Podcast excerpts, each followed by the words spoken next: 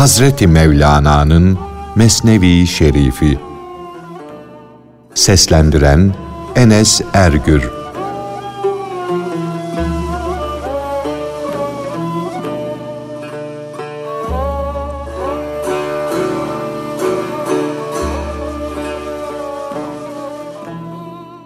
Bizim ihtiyarımız, cüz'i irademiz yani yapma gücümüz vardır.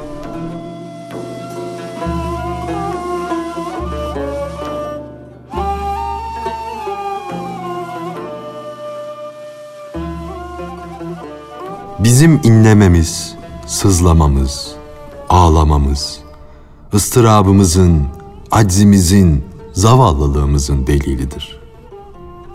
Fakat yaptığımız hatalardan, işlediğimiz günahlardan pişman olmamız, utanmamız da ihtiyarımızın yani yapma gücümüzün olduğunu göstermektedir.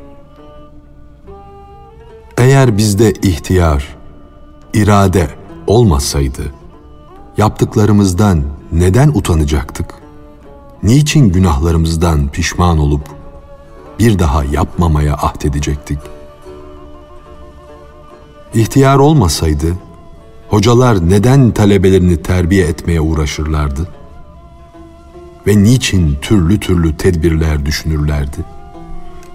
Sen tutar da çocukları terbiyeyle uğraşan hocanın cebr ile iş gördüğünden haberi yoktur.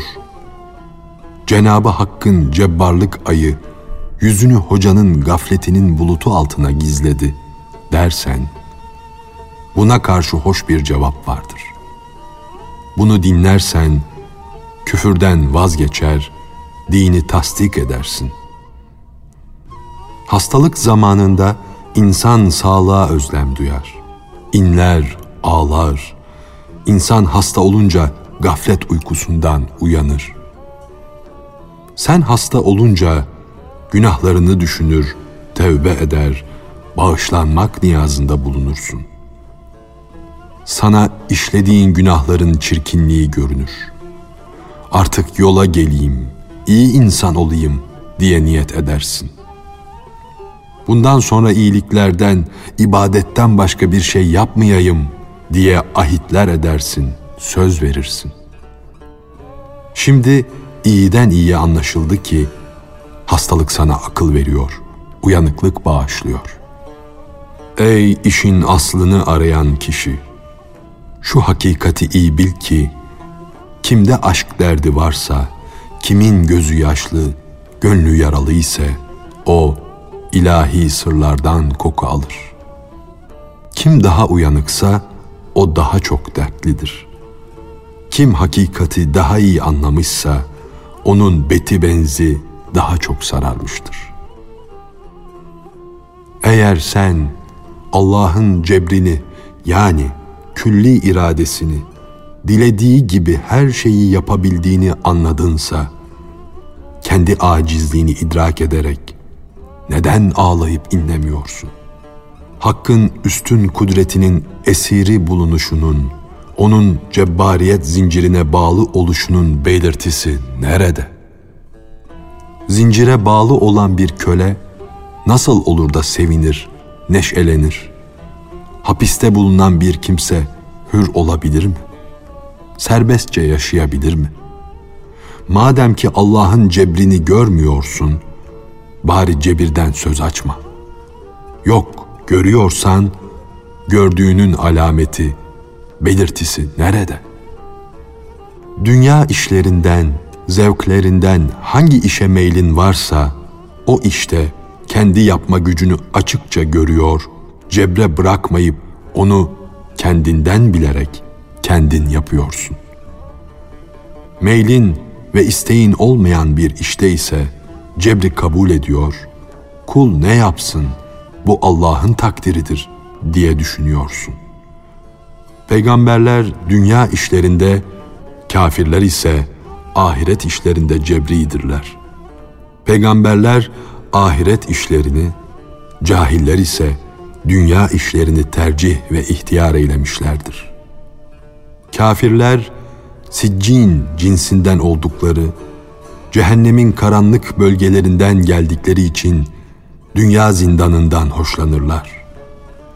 Peygamberlerse illiyin cinsinden, cennetin en yüksek makamından oldukları için can ve gönül illiyinine gittiler.''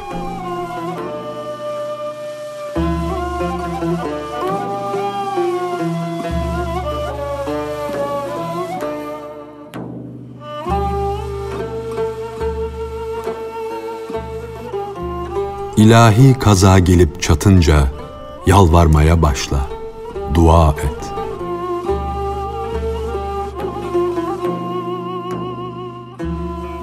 İlahi kaza gelince basiret bağlanır, surette kalır da işin iç yüzünü, hakikatini göremezsin. Dostları düşmandan hayır dedemez olursun. Böyle olunca Allah'a yalvarmaya başla ağlayıp inlemeye, tesbih çekmeye, oruç tutmaya devam et. Feryat ederek, ey gaipleri bilen Allah'ım, bizi nefsin hileleri, kötü düşünceleri, kayaları altında ezme. Ey arslanlar yaratan Allah'ım, eğer biz bir köpeklik ettik ise, nefsi emmare aslanını pusudan çıkarıp üstümüze saldırtma.'' Aslında bize manevi kuvvet veren, hoş, tatlı su gibi olan ibadetlerimizi, iyiliklerimizi yapılması zor, ateş gibi yakıcı gösterme. Hakikatte ateş olan ve bizi felakete sürükleyen günahlarımızı, dünya sevgisini de bize hoş, latif su gibi sevdirme. Allah'ım sen bizi dünya sevgisiyle sarhoş eder de adeta kahır şarabından meslik verirsen, aslında yok olan şeyleri, dünya zinetlerini varlık suretine büründürür, var gibi gösterirsin. Allah'ım, ilahi yardımının sembolü olan ma-i tahuru, o tertemiz suyu serp de, şu günahkar dünyanın gaflet, cehalet ve sapıklık ateşi tamamıyla nur kesilsin ve günahkarlar kurtulsun. Allah'ım, bütün denizlerin suyu senin emrindedir. Senin emrine ve fermanına tabidir. Su da senindir, ateş de senindir. Sen dilersen ateş tatlı su olur. Dilemezsen su bile ateş kesilir. Allah'ım Bizdeki bu istek de, dua da senin icadın eseri. Zulümden kurtulmamız da senin lütfun. Bu isteği bize bizim isteğimiz olmadan vermişsin. Bütün mahlukatına ihsan hazinelerini açan yine sensin Allah'ım.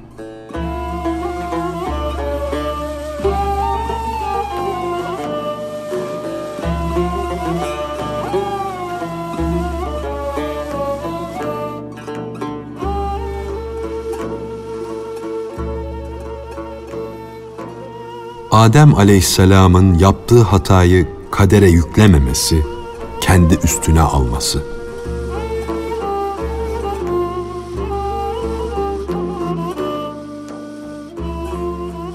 İnsanoğlunun babası olan Hazreti Adem, adları öğretti, ayetinin emiridir.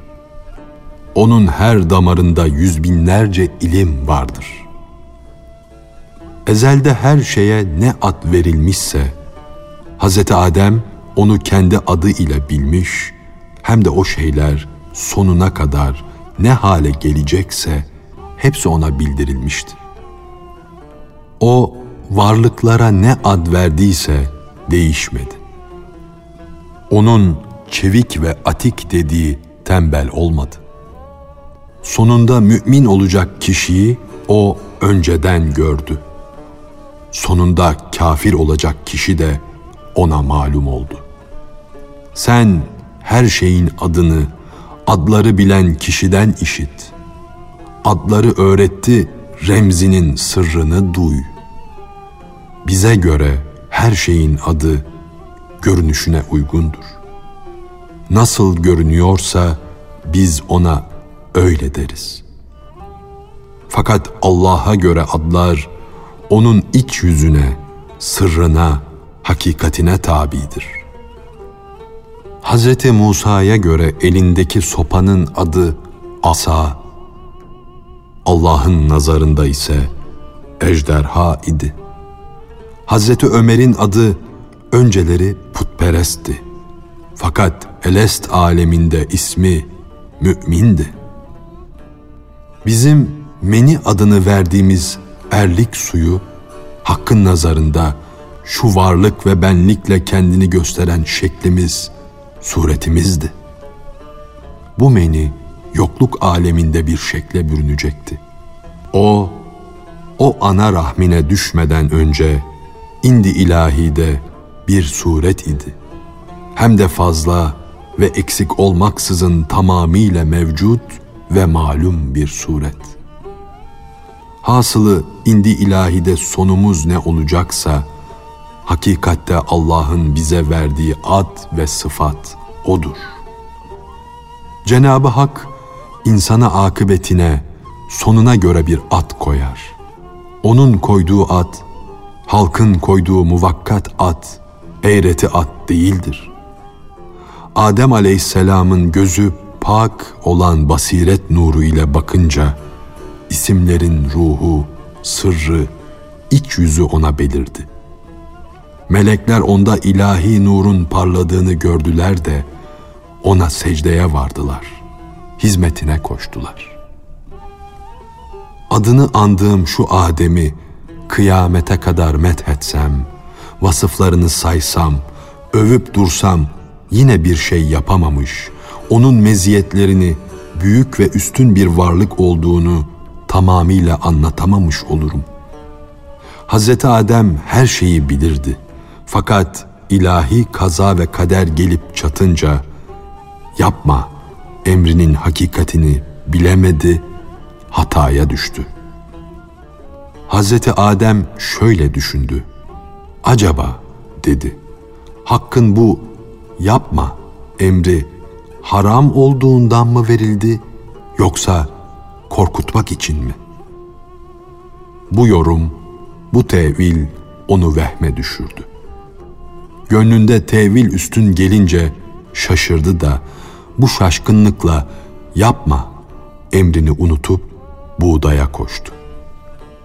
Hazreti Adem ayağına diken batan bahçıvan gibi kendi derdiyle meşgul iken hırsız şeytan onun elbiselerini çaldı, kaçtı. Adem şaşkınlığından kurtulup kendine gelince eşyasının alınıp götürüldüğünü gördü. Rabbimiz, gerçekten de biz nefsimize zulmettik deyip ah etmeye, karanlık bastı, yolumuz kayboldu demeye başladı.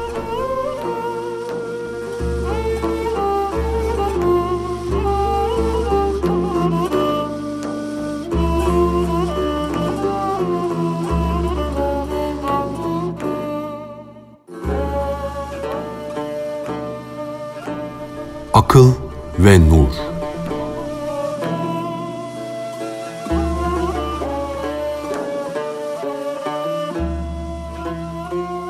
Aklın yapısında ne alemler vardır. Şu akıl denizi ne de geniştir. Bizim suretimiz, dış görünüşümüz şu tatlı akıl denizinde suyun üstünde yüzen kaseler gibi yüzer durur.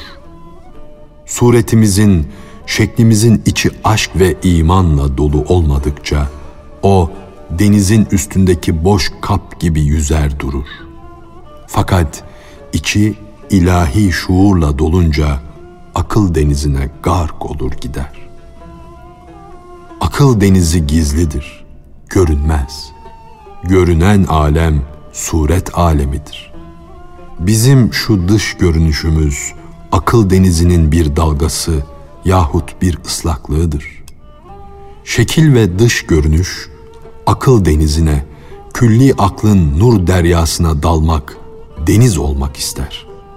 Fakat aklı akılla, nuru nurla aramayıp da hislerine ve sebeplere başvurduğu için akıl denizi onu o başvurduğu şeyden de uzağa atar. Çünkü o dış görünüşe ve şekle kapılmıştır.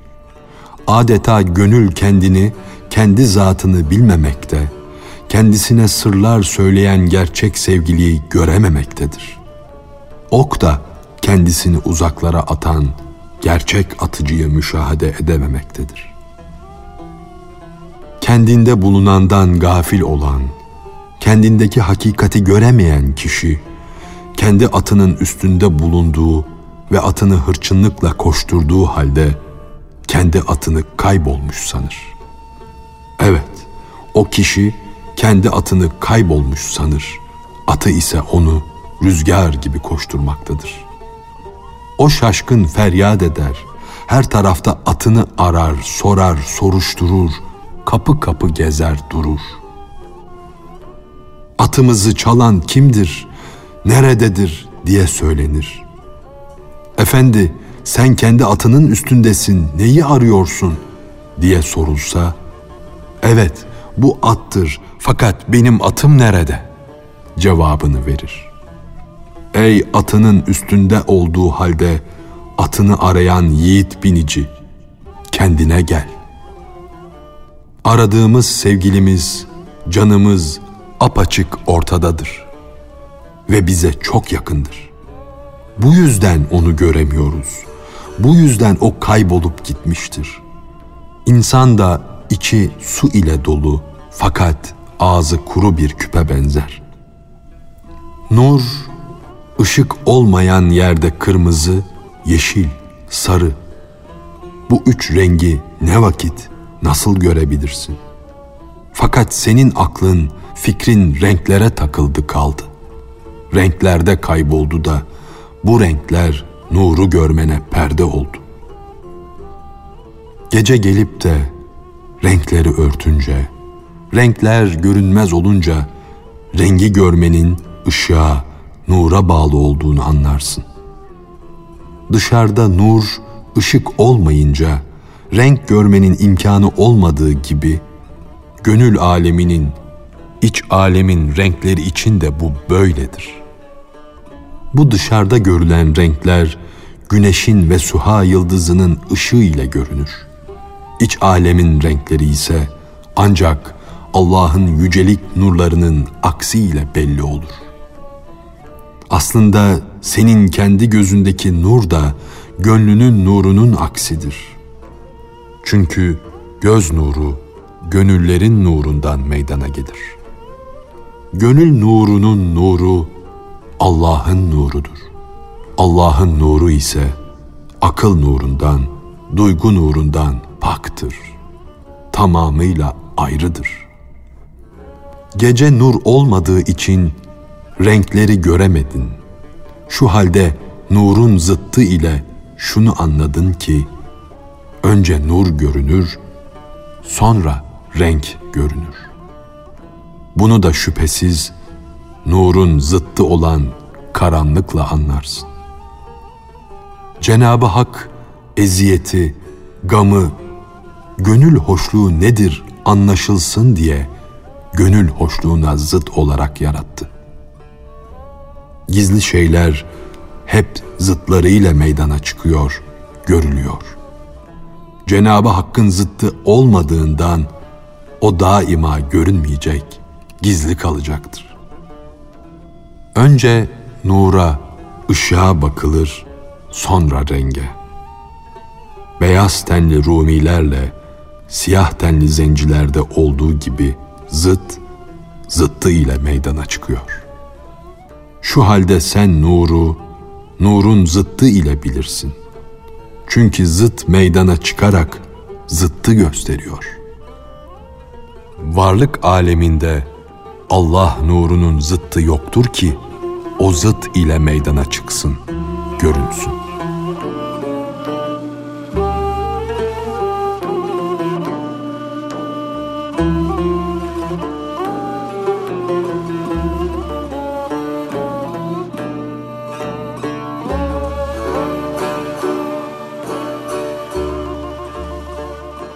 Bizim gözlerimiz onu idrak edemez.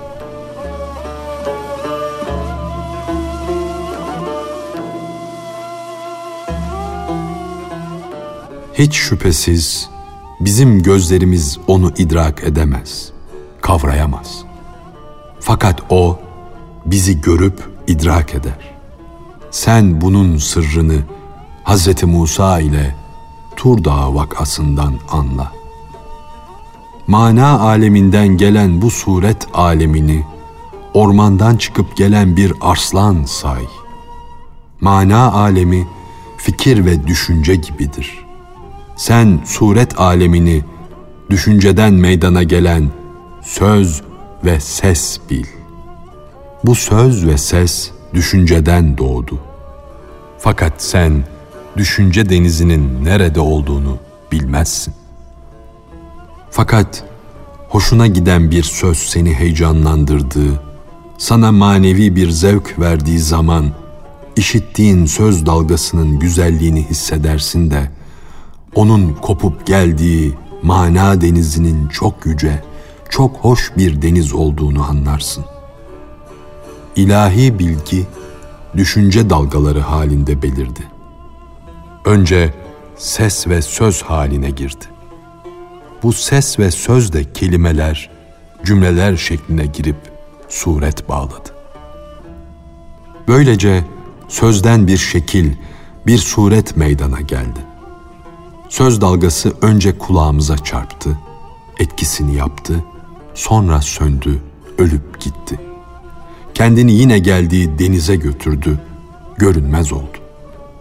Şu görünen suret alemi, suretsizlikten yani mana aleminden meydana geldi. Sonra yine oraya döndü. Gerçekten de biz yine ona dönenlerdeniz. Ayeti bu hakikati belirtmektedir. Şu halde sen her lahzada bir göz açıp kapamada ölüyor, tekrar diriliyorsun. Hz. Mustafa sallallahu aleyhi ve sellem Efendimiz dünya bir andan ibarettir diye buyurdu. Cümle alem her an yok olur gider. Sonra tekrar varlık alemine dönüp beka şeklinde görünür. Alemin varlığı daima gidip gelmededir. Tek nefes bile bu soyunup giyinmeden hali değildir. Düşüncemiz hak tarafından havaya atılmış ok gibidir. O nasıl olur da havada durabilir? Uçar, gider, yine hakka ulaşır. Her nefeste dünya ve dünyada bulunan her şey yenilenir. Adeta her an ölür ve dirilir. Fakat biz onu hiç değişiklik olmadan duruyor görürüz de bu yenilenmeden haberimiz bile olmaz. Ömür ırmak gibi yeniden yeniye gelir, gelir akar gider, yenisi gelir. Fakat biz bu akışı kesintisiz olarak görürüz. Ucu yanmakta olan bir sopayı eline alsan da tez tez sağa sola oynatsan göze durup duran kesilmeyen bir ateş çizgisi gibi görünür. Ömür de pek tez akar gider de bu yüzden devamlı duruyormuş gibi görünür. Ucu ateşli bir dalı hızla sallasan o ateş noktası sana uzun bir çizgi gibi görünür. Bu ömür uzunluğu, bu sürüp giden zaman yaratılışının süratindendir. Cenabı Hakk'ın yeniden, yeniye ve hızlı yaratması ömrü böyle uzun ve daimi gösteriyor. Bütün bunlara akıl ermez. Ey can, bu alemin direği gaflettir. Akıllı olmak her şeye akıl erdirmek bu dünya için afettir. Akıllılık o manevi cihandandır. Oradan gelen gerçek akılla akıllansak bu dünya gözümüzde çok küçülür, alçalır. Oradan gelen akıl güneştir. Hırs ise buzdur. Akıllılık sudur. Bu dünya ise kirdir, pisliktir.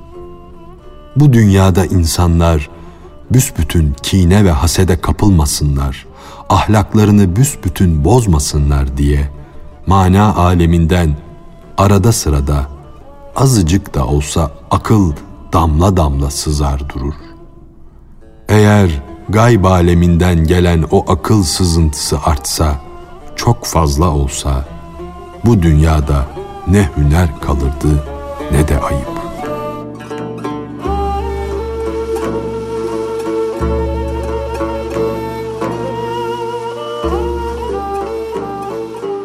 Hazreti Mevlana'nın Mesnevi Şerifi Seslendiren Enes Ergür